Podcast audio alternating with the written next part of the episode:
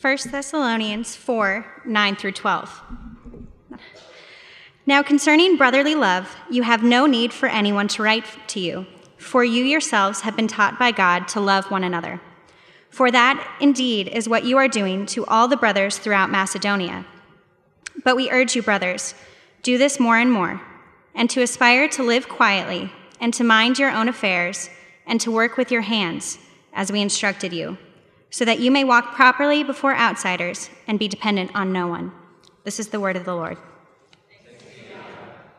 I brought this uh, bottle of water with me to keep me company.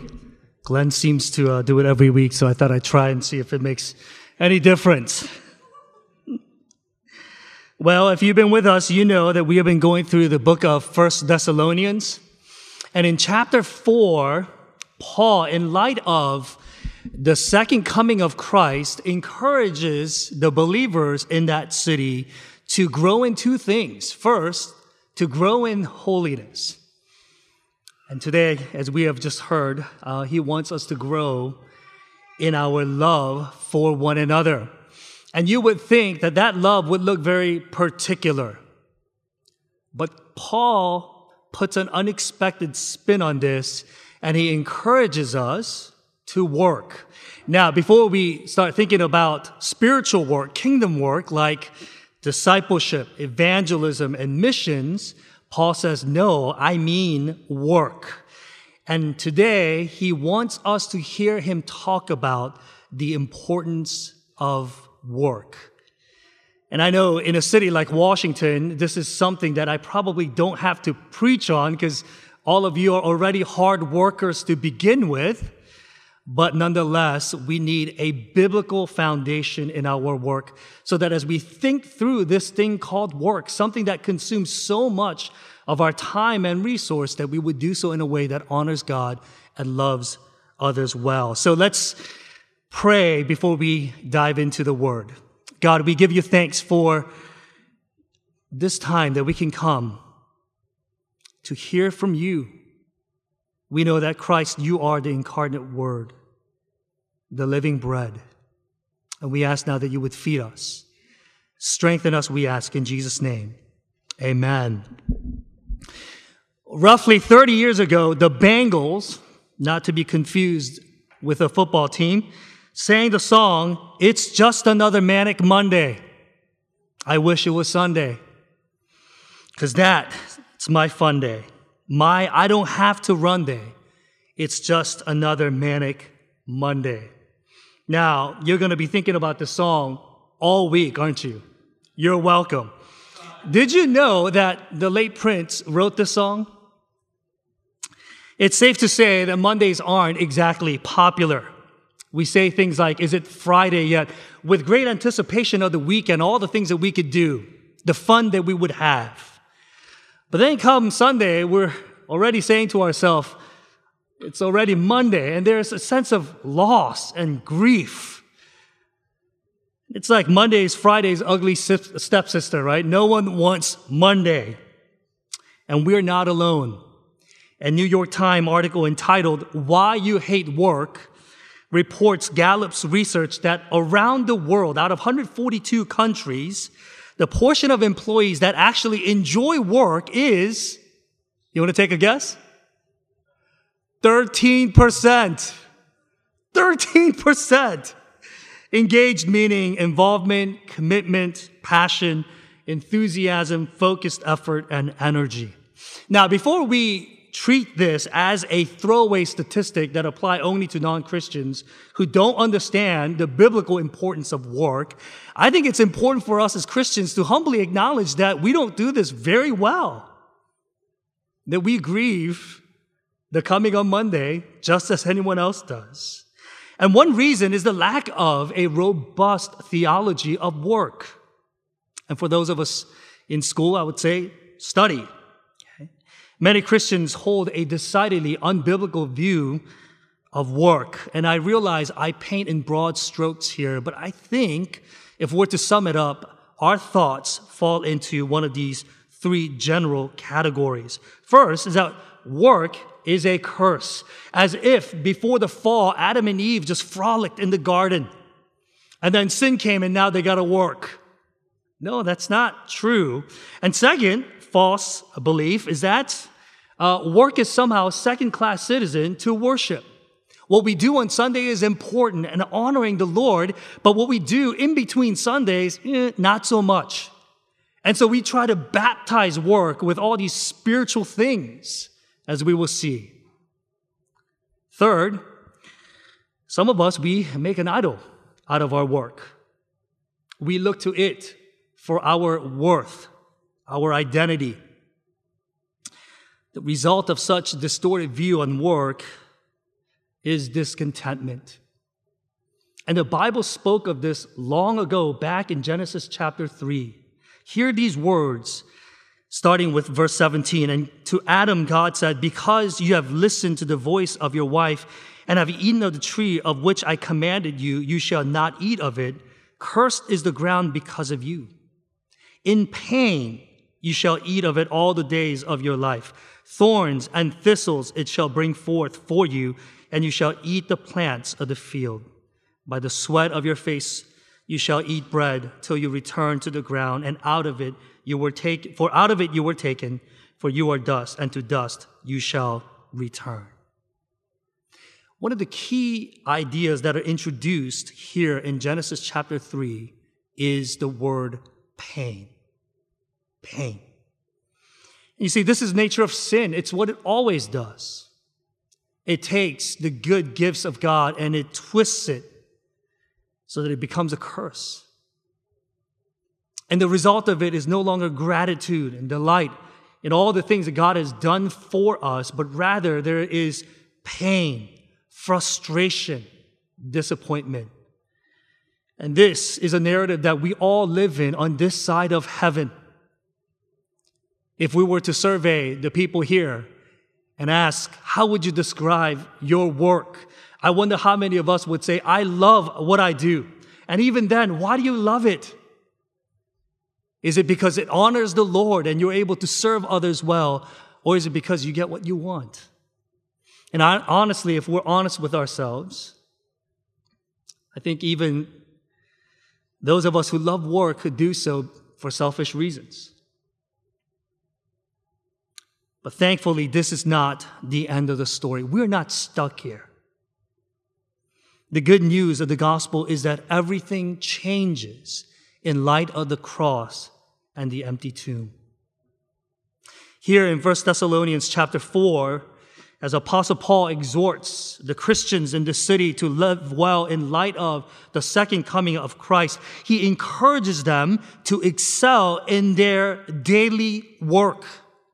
And this is a calling that we all share as Christians, a calling as redeemed people on this side of heaven to repurpose our work so that we don't simply serve ourselves to get what we want, but that we seek the good of others. And in order for us to do this well, we need to remember two things that Paul highlights here in this text. First, the dignity of work, and second, the purpose of work the dignity of work and the purpose of work. Now, before we actually get into those two points, let me be clear about what this sermon is not. This sermon is not about discerning God's will so you can land the perfect job. There will be no seven points on finding your perfect career. No, it is not also a sermon on managing difficult relationships at workplace so that you could be happier where you are. Rather, I think we need to, as we visit this subject, understand that God takes our work seriously and therefore we ought to as well. So let's go to our first point dignity of work. Like most cities, Washington prizes work that mirrors its idols, idols of power and influence. But God does not. In 1 Samuel chapter 16, verse 7, God tells Samuel, People look at the outward appearance, but the Lord looks at the heart. The Lord looks at the heart. In this city, people prize things like education, experience, and expertise, but the Lord looks at the heart. And when he looks at our heart, he is looking for hearts that are committed to living out our faith in loving gratitude right where we are in the current station of life for the things that God has already done for us and the things that he has promised to do. In other words, he is looking for hearts that say, God, I do this for you and because of you. Not because it makes sense per se, not because it gives me what I want per se, but this is where you have me, at least now, and I want to honor you. And this is what pleases the Lord. And this is what Paul refers to back in verse 1 of the same chapter. He says, As for other matters, brothers and sisters, we instructed you how to live in order to please God. Please God. And then he adds this, as in fact you are living. Now, it's easy for us to think that they got this right, that somehow they were growing in their holiness and in their love for one another in ways that you and I don't quite measure up to. And so we can say, Paul, yeah, these words apply to them, but is the Lord pleased with me? Is the Lord pleased with my work, my life, my efforts to honor him? And the answer is yes. Answer is yes. In fact, the Thessalonians, they did such a poor job in living and growing in holiness and love that Paul picks up on this very subject in his second letter to the Thessalonians with a much severe tone saying, shape up. Come on now. I've spoken to you about this and it matters deeply to God and therefore it ought to matter deeply to you. So if that is the case that Paul is speaking into, I want you to then hear what God is saying to you today. That he is pleased with your efforts to live for Him. We fumble our way through this, don't we? We make commitments to honor Him through our work in the relationships that God has gifted us. But then come Monday morning, what happens? Eh, not so great. But even as we try, as imperfect as it may be, the Lord looks at the heart and He is pleased. I see glimpses of this in my interaction with my five year old son, James. He often brings home his masterpiece. It's a mix between Picasso and Monet. And that's a nice way of saying I have no idea what it's supposed to be. And he would bring home these artworks from school and he would ask me, Daddy, look, do you like it? And I would look at this thing and I would say, I have no idea what it is. James, can you tell me more? And he would say, Daddy, it's you and me playing basketball. And I'm trying to figure out who is who and what is what. I'm like, all right. And there, in that moment of confusion, not knowing what to say, James would follow it up with this question Daddy, are you proud of me? And when I look at that artwork objectively, the answer is no, I am not. I am not. I don't have four knees that bend in every which way. And I am not like 10 times your size. What is this? But I look at his heart, his desire to give me his best, to have a relationship with me because he honors this relationship. And when I see that heart, I am pleased. And every time I see that unfolding right before my eyes in my living room, I get a glimpse of God's heart for us. We bring our broken lives, all the pieces of our broken work week, and we say, God, are you proud of me?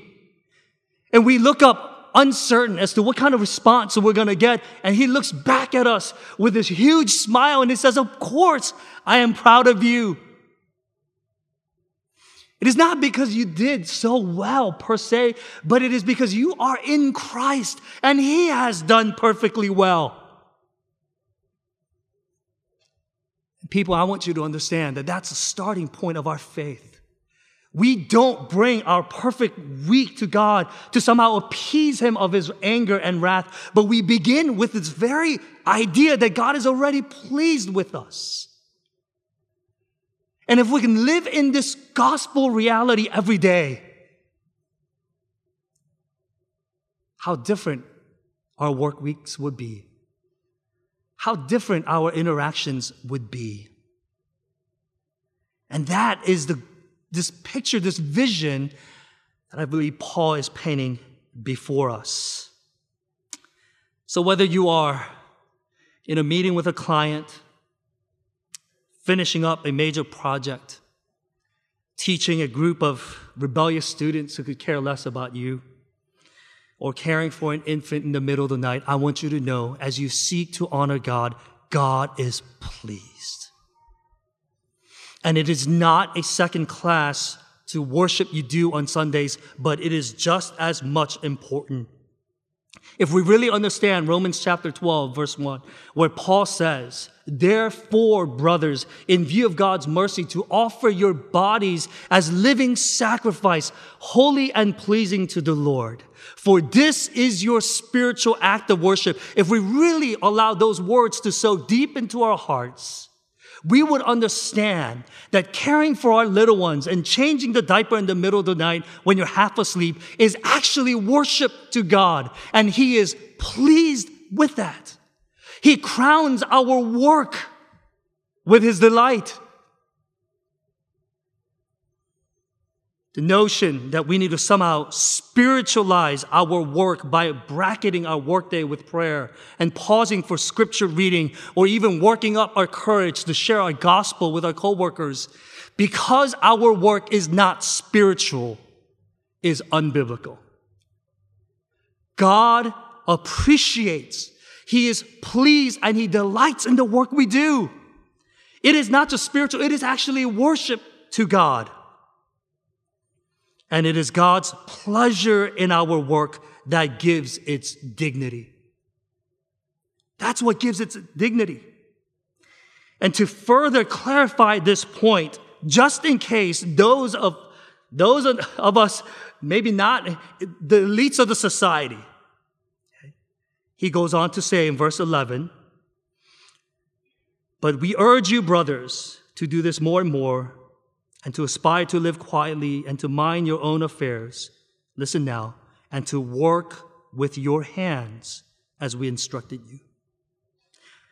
Did you catch that? Paul is saying, listen up. This is not only for the elites in the community, people who grapple with high and lofty thoughts, but this is for every single person, even to the least. You see, in the ancient Greek world, where it was widely believed that the spiritual was good and the material bad, it was actually very degrading to work with one's hands. It is likely that Apostle Paul includes that phrase in there uh, to encourage capable people, Christians who refuse to work because somehow, hey, look, Jesus is coming, so I don't really have to work. I'm going to freeload off people until he returns. And Paul says, no. Because Christ is coming, you ought to work and work hard. You see, Bible pushes against this notion that somehow certain work is more important than others. Regardless of your paycheck or the size of your office or where your office is located, Paul says all work matters to God. And this really shouldn't surprise us, really, right? Apostle Paul was the greatest missionary, was a tent maker. And Jesus, our Lord, our Master, was a carpenter. They both held blue collar jobs. If you're here today looking into Christian faith, let me pause here and say this. You can look into all the religions in the world, but you're not going to find a God like ours. Christian God is the only God who got his hands dirty to serve his people. From incarnation, being born in a manger, all the way to the cross, he engaged us down in the pits, if you will, in order to demonstrate his love for us. And in John chapter 13, we read about Jesus washing the disciples' feet, a task that was reserved for the lowest of the slaves.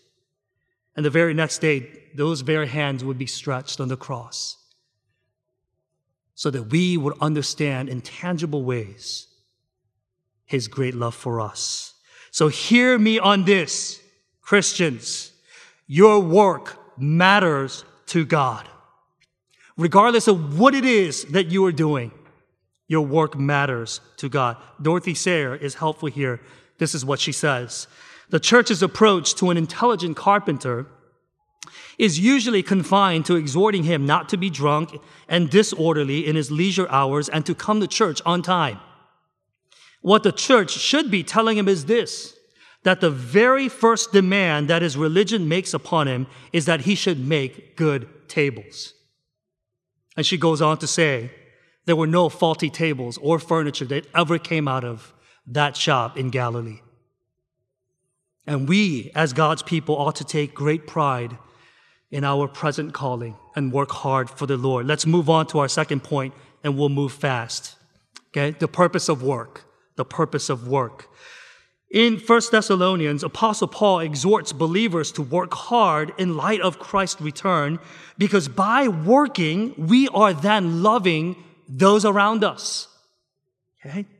And it happens first as we learn to repent of the idols in our hearts. Tim Keller, pastor and author in New York, uh, is helpful here. He says in his book, Counterfeit Gods, that there are two tiers uh, of idolatry the surface idols and deep idols. Okay? The idea is that deep idols, the idols of power, approval, comfort, and security, they wear different masks and they disguise themselves, if you will, as surface idols. In other words, the deep idol of comfort could, uh, could disguise itself as the surface idols of money, approval, or relationship. And we need to be aware of this because repentance, true repentance, begins by identifying these deep seated idols that are lodged in our hearts, to name them, to bring them before God, and to confess them and say, Lord, I have no way of overcoming these things. I think Psalm 139, verses 23 and 24, David's prayer is helpful. He says, Search me, O God, and know my heart. Test me and know my thoughts. This ought to be our prayer. Lord, expose the sin in me and teach me to bring these things before you. And as we do that, we begin then, secondly, to experience true freedom. You see, repentance frees us from the power idols have over us. Once we realize that we are not our work, that we are not valued or accepted, and certainly not saved by our work, we can then begin to embrace Christian freedom and to use our work to love and serve others. Chariots of Fire is one of my favorite movies. And uh, if you're like 20 something and you've never seen this, it's okay. We forgive you. Uh, it's a story about two athletes competing in the 1924 Olympics. And uh, the two main characters there are Eric Liddell and um, Harold Abrams. And I, I, love this, this moment of just raw honesty right before his 100 meter uh, dash or competition. Harold Abrams, he says this I have 10 lowly seconds to justify my whole ex- existence. 10 lonely seconds to justify my whole existence. And then he goes on to say something really insightful. He says, I was afraid to lose, but now I am afraid to win. It's almost as if he's beginning to sense what's on the other side of that finish line. And he's questioning, is that what it, what I really want? Is that going to fulfill all the longings of my heart? And there is this strange sense that maybe he's bought into a lie that somehow winning this race won't justify his entire existence. Spoiler alert if you've never seen this. He wins, okay? He wins.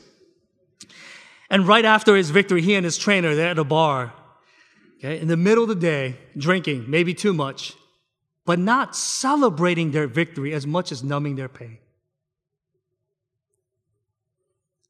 I think his fear came true. All that glitters is not gold. And some of us here can relate, can't we?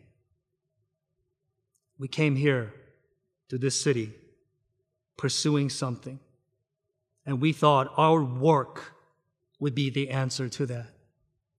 And it left us broken, disappointed. And what a blessing that is. That God would allow us to go through disappointments so that we would have vision to see His grace for us. Repentance frees us then from the empty promises the idols make. And as we begin to walk now in our freedom, we're then able to love others.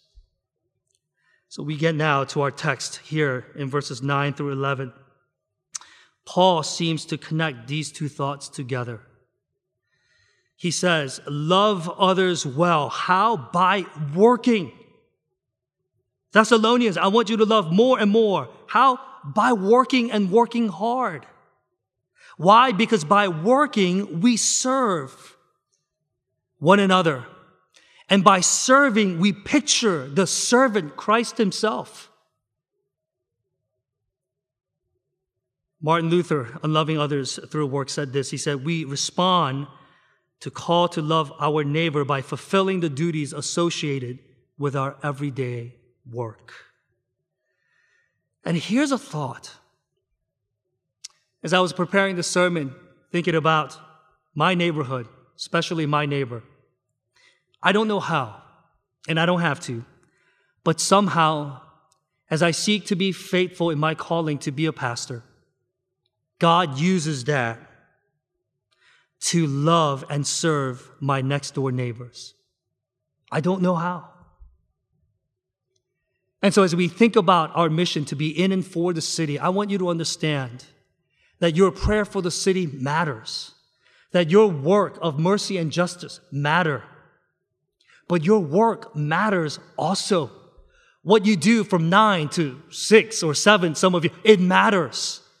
And we don't know how God uses that, but He takes that to serve the common good and to love the people that God has placed in your life. And this is our hope as we go to work tomorrow morning. Regardless of how crazy tomorrow morning may be, maybe you will have a manic Monday. I want you to go into work knowing that it matters to the Lord. It's worship to Him, and He takes your work to love and serve others well.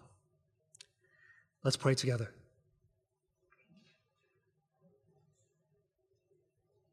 God, we come before you and we give you thanks for the finished work of Christ. Indeed, you have worked hard to love us well, and you utter the words, It is finished. And so now we live from, from grace to grace, to strength to strength, worshiping you, and we ask that you would empower us, your people, with this truth, but also strength to work hard as we seek to honor you and love others well. In Christ's name, amen.